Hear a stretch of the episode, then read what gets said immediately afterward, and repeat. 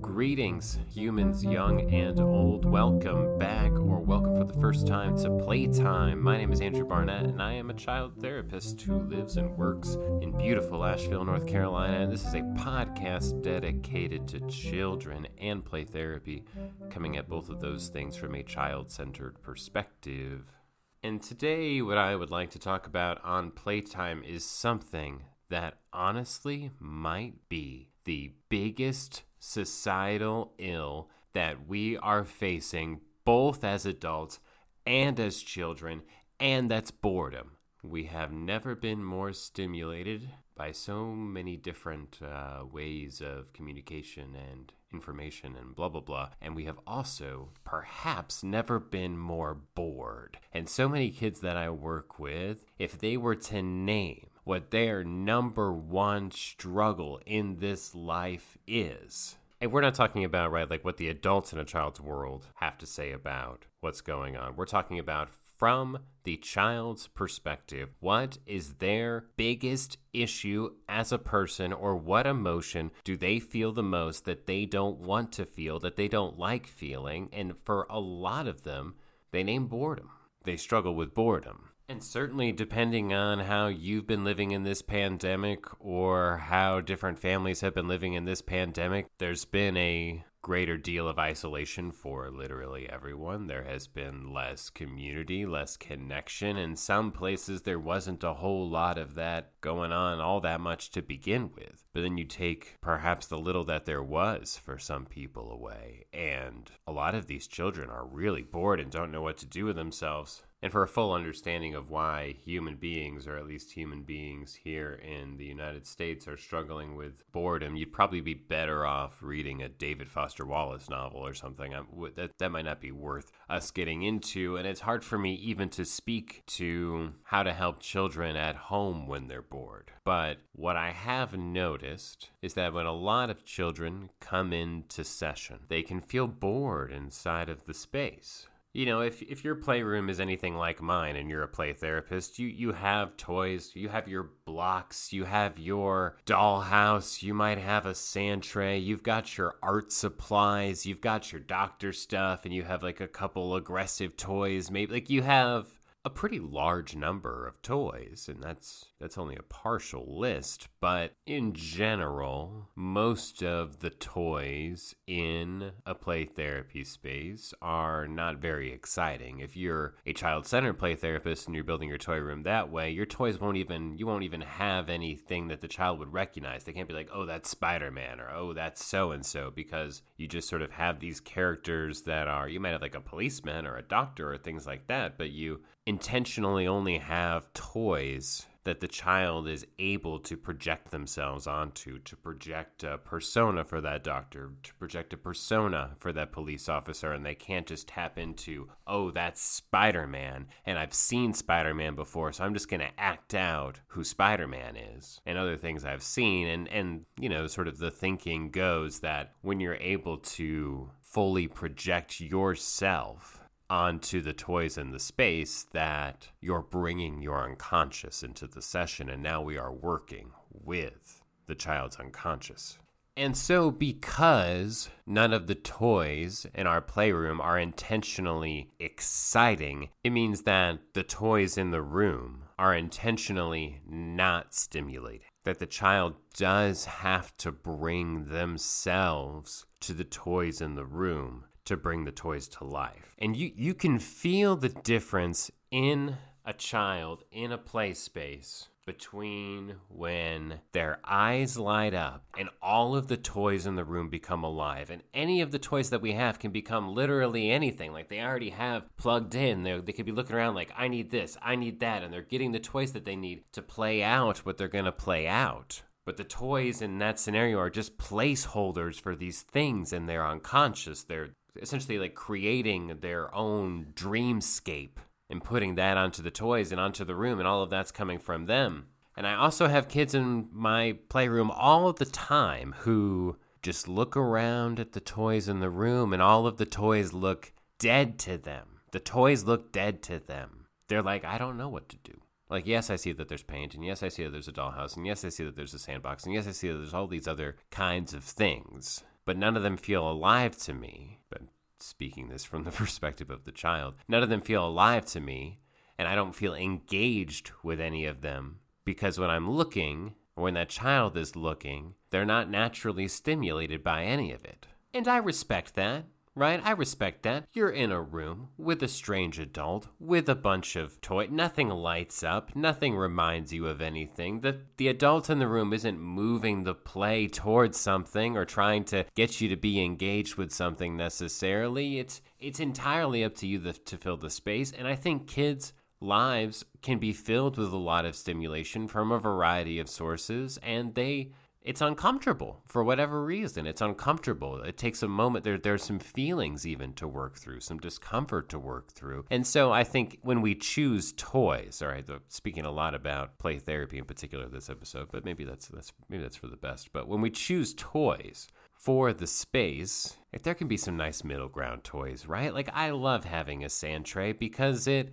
it's something that kind of pulls you in a little bit. A sand tray does. You just want to put your hands in the sand, and then you start putting different figures in the sand, and before you know it, you're playing. You're playing, and I like having a big old whiteboard in the room. I like having art supplies, paint in particular. But but all of that to say that there are things that you can select that invite the child into relationship with and then they can start engaging with it in a variety of different ways like toys that kind of loosen them up a little bit if they if they need to be loosened up. And some kids don't right? Some kids can dive right in but this boredom this looking out at the playroom and it just all looks kind of dead. It's honestly at times one of the hardest things for me to work with. I start to feel anxious and uncomfortable when they can't bring themselves into the room like, ah, we only got like this amount of time and I want to have them be engaged. And even if I'm not having those thoughts, I can just feel it a little like fluttering of anxiety inside of me. And it's helpful for me to then rescue myself by remembering it's like, ah, they have to bring themselves into the space for it to work. They have to.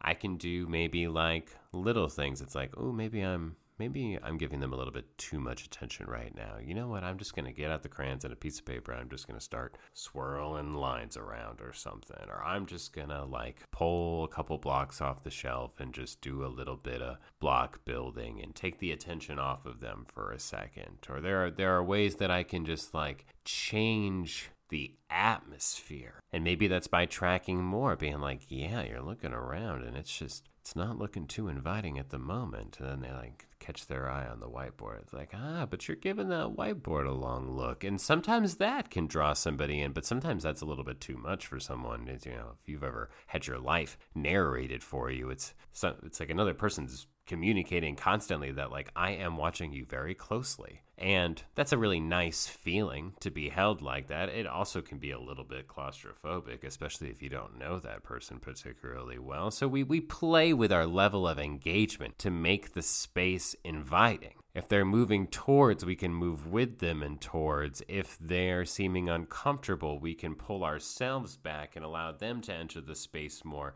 But whenever I come at it from a place of anxiety, of just like, oh, I just want to try to find something for them to latch onto at the moment. Like that's that's not that's not a great space to be in. Like, yes, it's uncomfortable for them, and it's obviously uncomfortable for them, and it's a little bit uncomfortable for me too. But we can rest in that it's boring and they will find ways. They will start moving towards things. The room will start to light up. They will start to play something. They will start to draw something. They'll start to talk about something. They'll start to build something. They'll begin the process of bringing themselves to the room. And when they bring themselves in, then they can project themselves onto the space. Then they're bringing their unconscious into the space. Then we start entering into their struggles and values and emotions and in- internal world and then that internal world starts to evolve and change. And that only happens first when we've made a free and protected space, but second, when they're given the opportunity to move through their boredom on their terms and to start bringing their attention and themselves into the situation.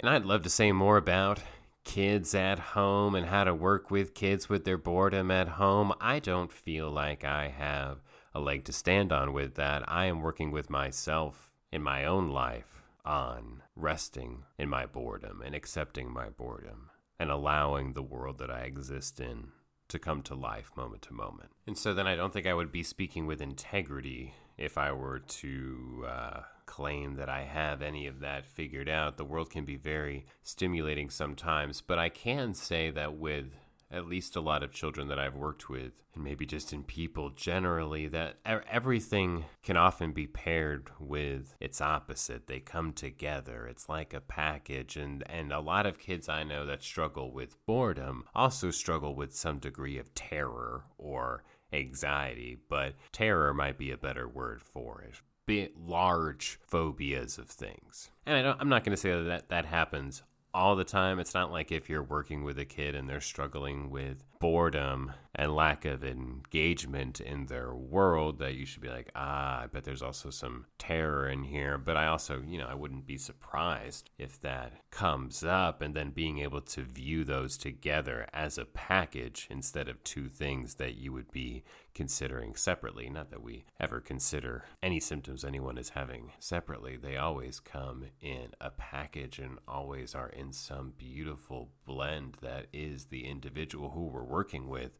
And I think that I started the podcast by saying that boredom might be the biggest problem that children face. And I really, I really do mean that. I think that if we all found the world around us to be alive and interesting and engaging, or if we were all able to find rest inside of ourselves that didn't look like mindlessly disassociating or consuming some kind of screen that's stimulating, if if we were just able to claim that level of engagement and interest in our experience more often, then who the hell knows what we would look like as a species? And I think that the playroom does provide this unique container where there's not an expectation on the child to do something in particular. And there's no standard that they're trying to achieve. There's no right thing that they're supposed to be doing. And then on top of that, there's no electronics of any kind. There are no toys that are superheroes or that remind them of something that they've seen before. It's just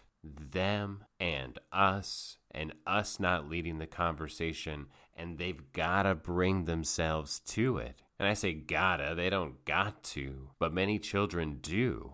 And they discover new things about themselves when they do that. That alone I really do believe can be huge for a person. They get to access more and different parts of themselves. They get to use us as a toy. They even get to use the clinician as a toy. They get some level of control over another adult for a period of time. It's like getting to create your own movie. Children love to play and they get the opportunity to control the play 100% and I, I hope there is some remedy for boredom in that. And that I think that when you have a child who is feeling bored less of the time, who is feeling more interested in their experience, who has access to more of themselves and therefore is able to bring more of themselves into their life, that that child will be less defensive and will be less reactive and will be a more pleasant person to be around. and so I think a lot of therapeutic goals for children can be accomplished in just that that weekly or however often you do therapy practice of this free and protected space for a child to bring their whole selves to. And those are all the words that are going to come out of my mouth on this episode of Playtime. Thank you for listening. If you would like to support the podcast, go to uh, patreon.com slash playtime podcast or the support the show link in the short show in the show notes to contribute for as little as a dollar a month. Though, of course, it is offered for free and in the spirit of the gift, like all podcasts. Uh, head to barnettchildtherapy.com to see more of my work, including the child centered children's book series. And yeah, I'll catch you all next time.